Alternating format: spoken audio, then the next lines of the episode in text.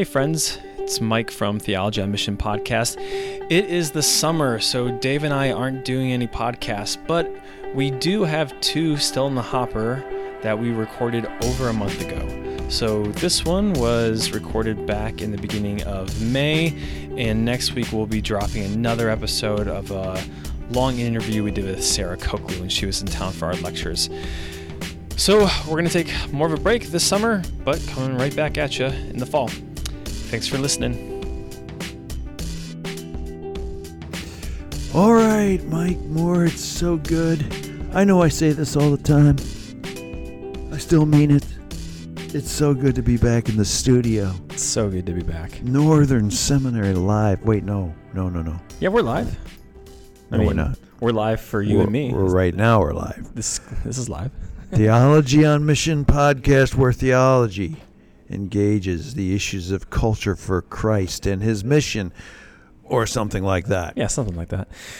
Uh, we're in a new uh, studio space, right? Is this new? I, yeah, I don't think we've done a podcast. I think we've been yet. moving around from space to space to space for the last mm, two or three years, yeah, that's right. according to the whims and fancies of Mike Moore. But I do like the space. We're right next to a window. Uh, can you hear the traffic? Uh, I don't think. Well, I can hear it. I don't think anybody else can hear it though. we hope no one else can hear it because we want to convey peace, Yes, uh, a sense of peace a sense of peace. right before a busy few weeks for us. Oh yeah, you want to make some announcements got, before we uh, begin? we got two intensives. One next week with Greg Boyd teaching. One the following week with Mark Mulder yes. teaching. And then next week, uh, the the big event for us is the theology and mission lectures with Sarah Coakley, right before graduation. What is the title? Do you know it off the top of your head? Um, I don't. I, do you want me to make it up? Oh wait. Oh, here it is. Here it is. Here it is. Here it is. It is. Never mind. Uh, oh, no. Here, here it is. Yeah, yeah, yeah. Um, lecture one: racism and sin, reassessing their relation, and lecture two: the ground of union, contemplation, desire, and our response to the interior landscape of racism. you know that sounds so heavy, but I, It's gonna be good. I knowing Sarah Coakley and her work, it's going to be so good. Uh, it's gonna be great. So if you have time, folks, make your way down to uh, New Mount Pilgrim Baptist Church on the west side of Chicago. Missionary Baptist Yep. Church. Yep. And uh, yeah, and, and it's a glorious place. It's Beautiful. absolutely spectacular, and uh, we look forward to Sarah being with us. All right, so uh, our topic for today, you know, we're gonna do. Are we gonna fit in one or two podcasts before we shut it down for the summer? Uh, well, this one. In, uh, also, I didn't tell you this. Uh, Sarah said she'd be on a podcast with us next week. If we All do one. So Fabulous. Yeah. So we'll get her on the podcast, and we'll do uh, maybe a closing podcast for the season before we wrap it up for the summer. Yep. But uh, I wanted to engage. You know, last week or a couple weeks ago, we had uh, Brandon Robertson on, Mm-hmm. and we're digging in to the issues of sexuality, gender, Yeah. uh, and what it means to be a Christian. Um, and and I, I, I wanted to kind of use this opportunity to delve a little more deeper, dangerously so, a little more deeper. and um, so here's my topic for today. Are you ready, Mike? I am ready. All right. I put on my Twitter feed, and by the way, my Facebook feed, uh, which you can get. I no, just find it. Uh, uh, but I, I put on those feeds this statement: the move to recognize the ordination of women alongside men is not a slippery slope towards liberalism. It's a move toward, or an on ramp to, the revival of the Spirit's work among us. It's a move away from the unmanaged authority of hierarchy to the Spirit's authority manifested in the mutuality made possible in the gifts. It's a return to the New Testament church. I, I know that was kind of long, but dude, the reason why I like it is it says so much. It unpacks so many things. Um, and and so what I want to do is I want to unpack it, but I want to unpa- unpack it in relation to what somebody responded to on my Twitter feed. Somebody said, "Excuse me." Somebody said this is not consistent with my stance on LGBTQ sexuality and the church. I want to unpack that a little bit because actually I think this um, tweet might reveal a lot that makes sense, helps make sense out of some of the things I say Mhm. about the way the church should engage uh, LGBTQ sexuality and gender issues in the church. Mhm. That's a that's probably a argument that you've heard um, in response to you in the past, right? Um, I don't know if I've ever heard it. Well, really? I, I know I've thought it. I don't know if I've ever heard people You, accuse you've me thought of that. that counter argument to your argument. Uh, yeah, I actually think Yeah. uh, that uh, my understanding of men and women together in leadership in the church makes perfect sense of how I feel the church should engage LGBTQ sexuality. And maybe I should tell people in three sentences or less my position on LGBTQ sexuality in the church. Go for it, but three sentences or less. It's going to be really difficult because it's complex. but but let's just go three sentences. One, I don't believe the church should make a position statement, a policy statement from a position of power, top down, on sexuality in the church. Mhm. I don't believe we should do things like, ooh, this is still part of the first sentence. I don't believe we should do things like uh, affirm or not affirm LGBTQ sexuality Mhm. uh, from a positional statement from the church because I believe there are so many complex issues at work in sexuality that uh, need to be worked out on the ground up. Yeah. On the other hand, I feel, um, I, I like. I don't. I don't think I want to say I feel. I am comfortable Mm-hmm. signing a minimalist traditional statement of Christian sexuality having to do with male and female Sure. in marriage, specifically Christian marriage. Yes. And and mainly that's because I don't think Christian marriage. I'm not saying the world's marriage, but Christian marriage. Mhm. Okay, don't get mad at me out there, folks, but I don't think Christian marriage is based on the understanding of attraction that is um, that is promulgated in our culture Right. and so I want I want to unwind that. Uh, and I think I got one more statement. Uh, third, um, I just want to say that there are so many layers to sexuality, and that queer theory unwinds it all for us and Mhm. helps us make sense out of the questions we need to ask and the things we need to sort through. But one thing queer theory does help us see is there's so much sin, misogyny, patriarchy, Yeah. objectification, Yeah. commodification, sexualization going on Mhm. in heterosexuality that we've got work to do to unwind it. And and it probably doesn't start with LGBTQ sexuality. It starts with heterosexuality. Right, right. And by the way, the LGBTQ sexuality is is profitable for the church because it calls and brings into question heterosexuality. Mm-hmm. And so that's my third and final statement. And so, uh, can I can, can you give me a fourth statement? A fourth this? statement? Yeah, No. Please. Pretty please. Wait, you, you you need a fourth statement from me about your position? No, Okay. no. Just let me. get- I gotta say one more thing. Oh, oh, oh, My I view on sexuality in the church is it's inclusive. Everyone, all people are invited into discipleship under the lordship of Christ in relation to our sexuality, regardless of where you are, what you're starting with, what identity you have. All are invited in, and I might add, heterosexuals need to go first. Okay. Okay. I'm done. I'm Okay. done. So, uh, and that's all under the Spirit's authority. That's all un- under the Spirit's work. Um, it all depends on what you mean by spirits work. If you mean Well, I, I, I think if that you mean I think an that- inspirational word by as an individual, yeah, no. I think that's the rub here. Um, I, I, I don't know this person that um, said that it's not consistent with your stance, uh, but I have heard it said, and I've had it heard it argued, and I've heard this from the pulpit and read it. Um, that when the Holy Spirit descended, you know, in Pentecost, and then during the Council of Jerusalem, when they opened up um, the Jesus way to the Gentiles. That's a sign of inclusion. And then the leap is made that we should also be inclusive of people who have non-heterosexual um, sexualities. I'm I'm saying that to try to frame this person's argument with you. That I wonder if that's how they're how they're hearing what you're saying is oh work of the spirit. Well, we know what the spirit does. The spirit includes.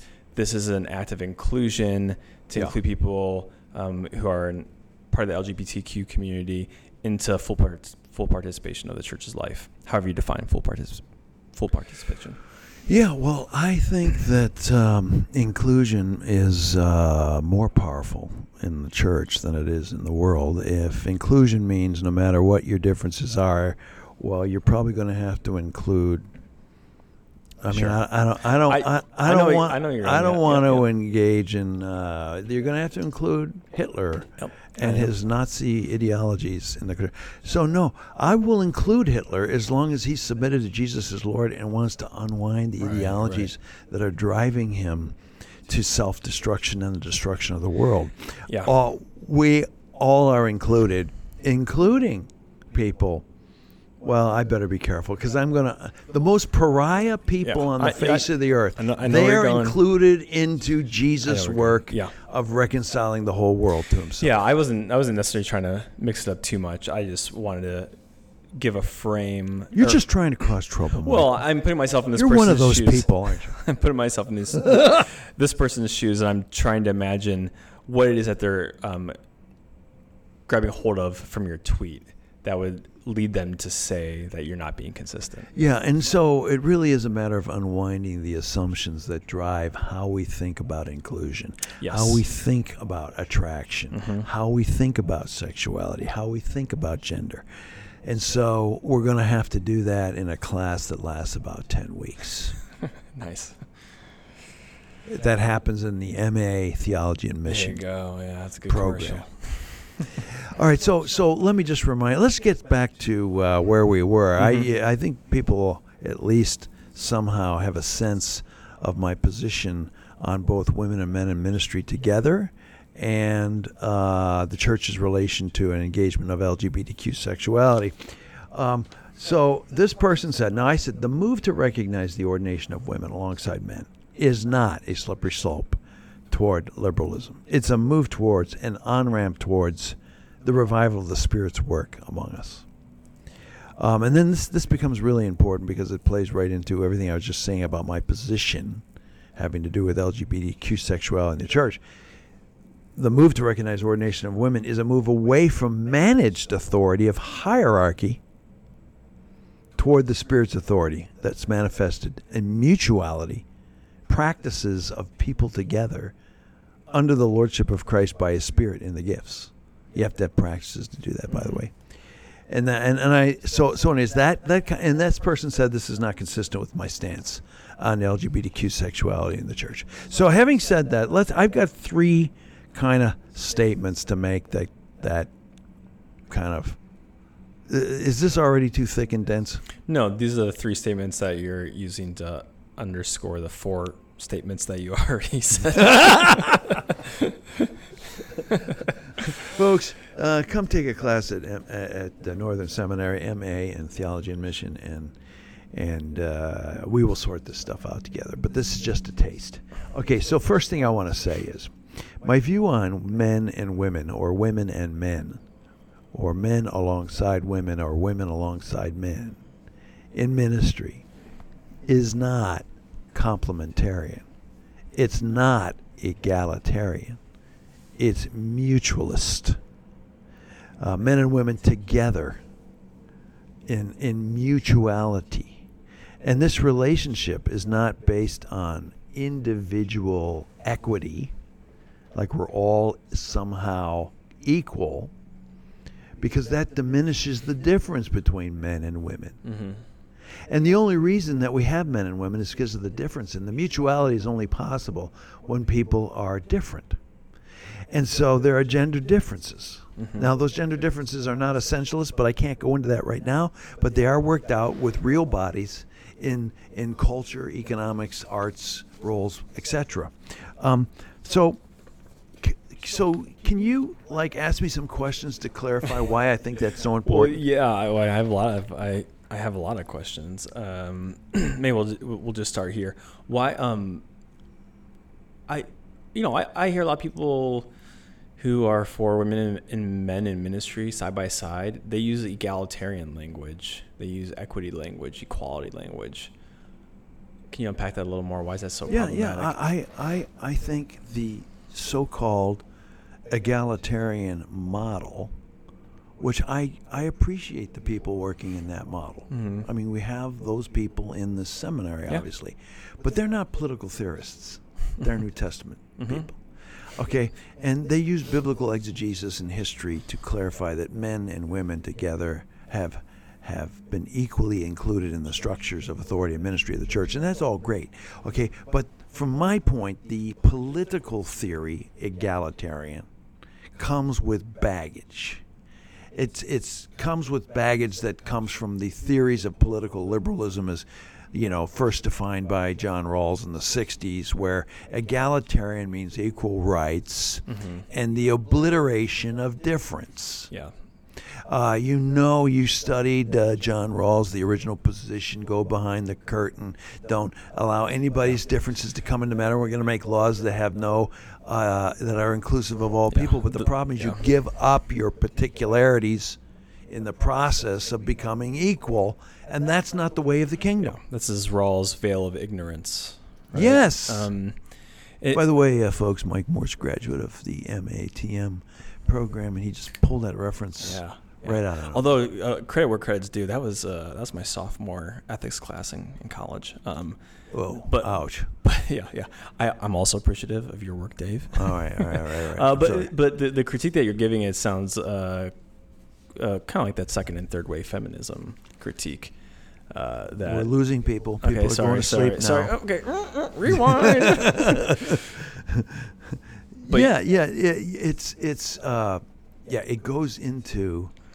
Uh, well, well, I just want to keep it on a s- simple level. yeah, Uh, you will just like we do not want uh, a church that when you come to this church and become part of this body, you have to give up your blackness mm-hmm. or your Asianness mm-hmm. or your Latinness or your whiteness Mm-hmm. in a good. Sure. that- I, Yeah. That's an interesting statement I just made. Uh, which, I understand what you're saying. yeah, okay. Sorry, folks, if that's offensive to anybody. We'd have to unwind that. Yeah. But we don't want to obliterate difference. We don't want to obliterate cultural, ethnic difference. Mhm. We want instead for us to be mutually in relation where those differences are used by God to create a people Yes. that witness to Yes. reconciliation, transformation of all things. Yeah, and, and we see in the incarnation that God works through particularities. Jesus putting on flesh, coming to a particular place in a family with a with Israel. That, that that's the way that God works out His redemption is through the particular. Right. And so uh, men and women are different. They are two different gendered bodies. Mm-hmm. We don't we're not we can't go into this right now, but we don't believe that's essentialist. We believe that's worked out with bodies in cultures, in economies, in ways of living together, in families. Okay, but it's still uh, different, and Yeah. it's out of that difference that mutuality uh, is made possible, and we can mutually submit one to another. Ephesians five twenty one, Mm-hmm. and God does something beautiful in the leadership of the church. Yeah. So again, so it's so again, um, this is not about equal rights or everybody gets to be themselves and express themselves equally. It's about there's there's difference here, and it's about mutuality. And I think that difference is kind of like important. So I'm now saying it's different. Your who you are and your story and how your identity is being shaped is different and needs to be submitted one to another in the out of the sanctification of Christ. Mm-hmm. All right, I got you. That's that's a significant part of my position on men and women together in ministry, and that's a significant part of how I see uh, the way we are inclusive in bringing all people to submit to the lordship of Christ in, in a discipleship of sexuality and gender. Mm-hmm. Yeah. Okay, so th- that's why I, I don't want people losing their differences. Okay, second point. Are you ready for this? I'm ready for it. Number two. Not based on worldly power. One of the things that bugs me about about uh, uh, men and women in the egalitarian uh, approach to including including men and women, women's into uh, the structures of authority and ministry of the churches doesn't address the issue of power. Mm-hmm. And so often, what we get is we get uh, women being invited into male power structures, Right. and um, and that that's a mess. That is part of our mess today. Yep. We need to under uh, we need to undercut those power structures. Mm-hmm. So the way power works is different for me. I want to see men and women together, not over one another, Right. but together mutually leading out of this posture of mutuality with the rest of the church. Do you get what difference that makes in terms of how you understand men and women in ministry? Yeah, yeah, absolutely. I mean, you and I talk about this a lot, but this is the unpacking of the senior pastor. Um, you know, we run into this at Northern because we have wonderful women and men th- that come here. Um, but what we're constantly trying to challenge people on is the purpose of theological edu- education isn't to be able to go out and just get a senior pastor job and get the pulpit for four- tell people what to yeah, do. Yeah, 48 weeks out of the year, you get to preach a sermon and uh, top down, sender to receiver. Uh, this is how you control uh, an environment. Um, but but rather, there has to be mutuality, as you're saying. But that that has to be discerned uh, through a community of people, not through uh, positional power. Absolutely, absolutely. And and folks, if you are a senior pastor out there, you feel this problem. Yeah, I think if you're, you know, if you're a senior pastor and you have a senior pastor role, I think even if you don't feel the problem, you definitely feel the pressure, Ooh. you know, of having to just keep it going. And and I think actually there's a lot of people who are in that senior pastor role who are themselves uncomfortable with it, but the congregation they're in also won't let them off the hook. Right, and and I think there are ways, and and I don't know. I've heard Anglicans talk about this. I've heard Roman Catholics talk about this. There are ways to serve from a from a positional place, Yeah. instead of using it for positional power. But it does take, um, I would say, subversive tactics, Mhm. or else you get pulled right in to the ways of worldly power. So, for all those So reasons. I don't want to use worldly power to uh, mediate conflicts, disagreements, or discernments. Mm. I want to foster practices that help us work out what's actually going on in our lives. And in my opinion, heterosexuals have a lot of problems to work out in terms of the way sexuality has been constructed. And if Lucy Irigaray or Judith Butler or others are are right, uh, all the other sexualities, especially lesbian and gay sexualities, have been built on the edifice of heterosexualities, and it needs to be un. Uh, it needs to be deconstructed. All of the like, if you're attracted, let's if I am a gay man and I'm attracted to a man in the same way that as a heterosexual man I'm attracted to a woman, and I'm sexualizing the woman, Right. it doesn't make it any less right or any. Yeah. It, they're both wrong. Yeah, what what you're saying is this is the same as a woman becoming a senior pastor of a church and promulgating the same issues that a male senior pastor could enforce, right? No. no. Well, no, uh, no. I was actually, I was actually Oh, trying okay, to talk I took it about the wrong way. I'm gonna edit this part out right now, but keep going. No, no, I keep it in. It, it reveals your frailties, uh, and, Yeah, and then yeah, people you- people have more sympathy for me. But uh, and, I need all and- the sympathy I can get. uh, but but what I'm saying is that uh, if we just mediate conflicts from top down in a power yeah, move, yeah, and we don't let the practices of reconciliation and unwinding of sin and Mhm. misogyny and brokenness in our lives, and it's all through our sexuality, it's just going to perpetuate itself in all the sexualities. And it may even be driving all the sexualities. And so, I mean, in particular, when I see the role attraction plays in heterosexual married couples Yeah. and bringing them to, it's a mess. Oh, it's such a mess. It's a freaking disaster. Mm. Okay, and and it's going on in all our churches. Yeah. Okay, and and so we got to look at we got to ask what is this? I'm not saying you don't get attracted to your spouse. Right. I'm saying there's a different kind of attraction Mm-hmm. that is worked out in one's mutuality Right.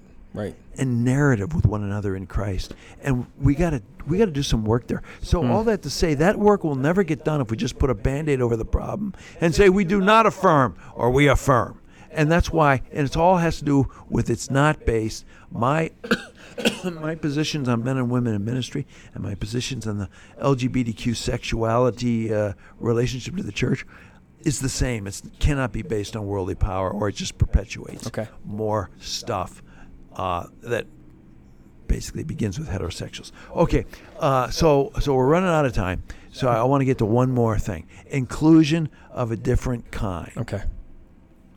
Um, I've already kind of intimated this. I've already kind of alluded to this this thing that uh, um, when we're when we're inclusive, it's not like we're inclusive of you, you, and you based on your identity and your identity and your identity.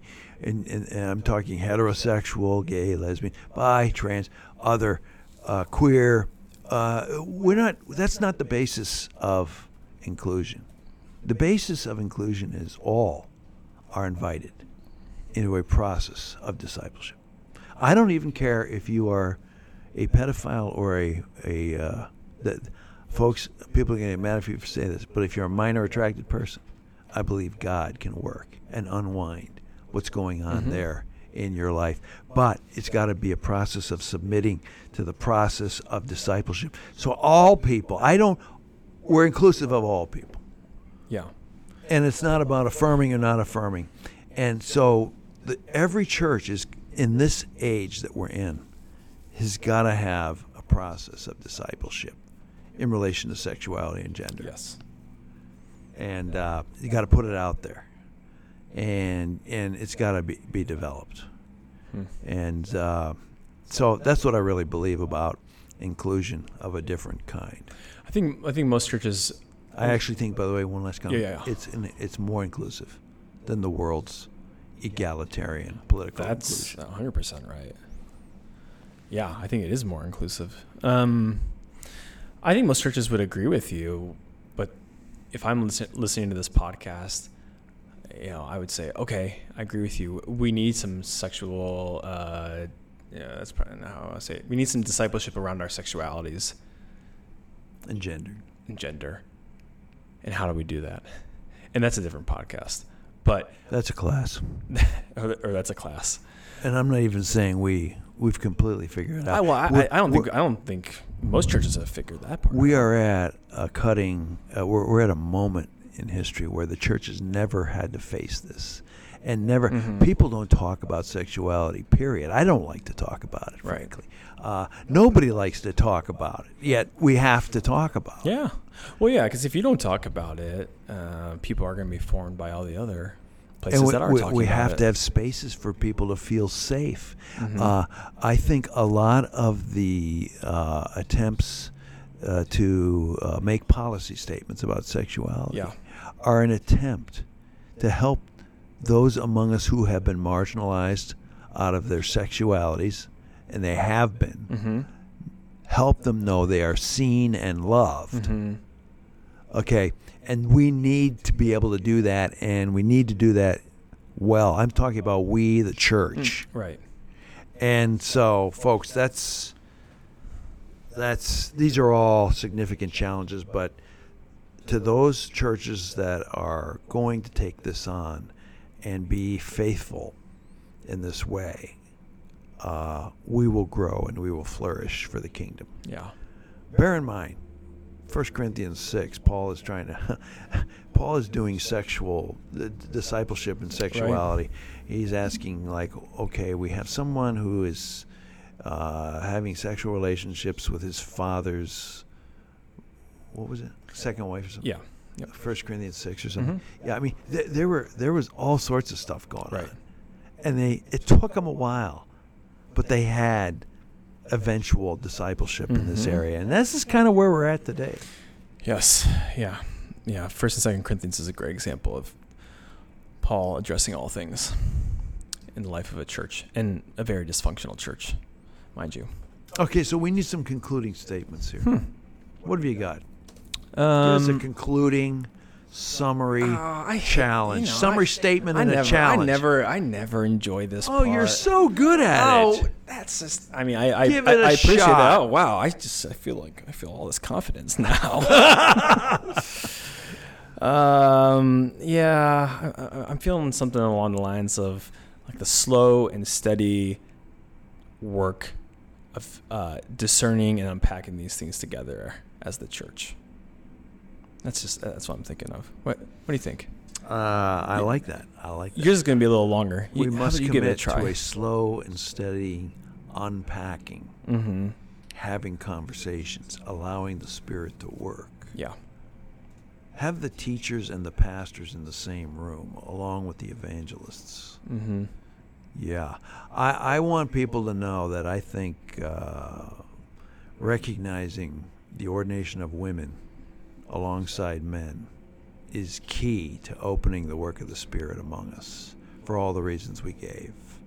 And I also want them to know that the work of unwinding and engaging and letting the work of Jesus Christ by His Spirit work in healing the rec- the, the the all the reconciliation, antagonism, brokenness, pain, marginalization in our sexualities needs to happen on the ground, and we got to have a process for discipleship.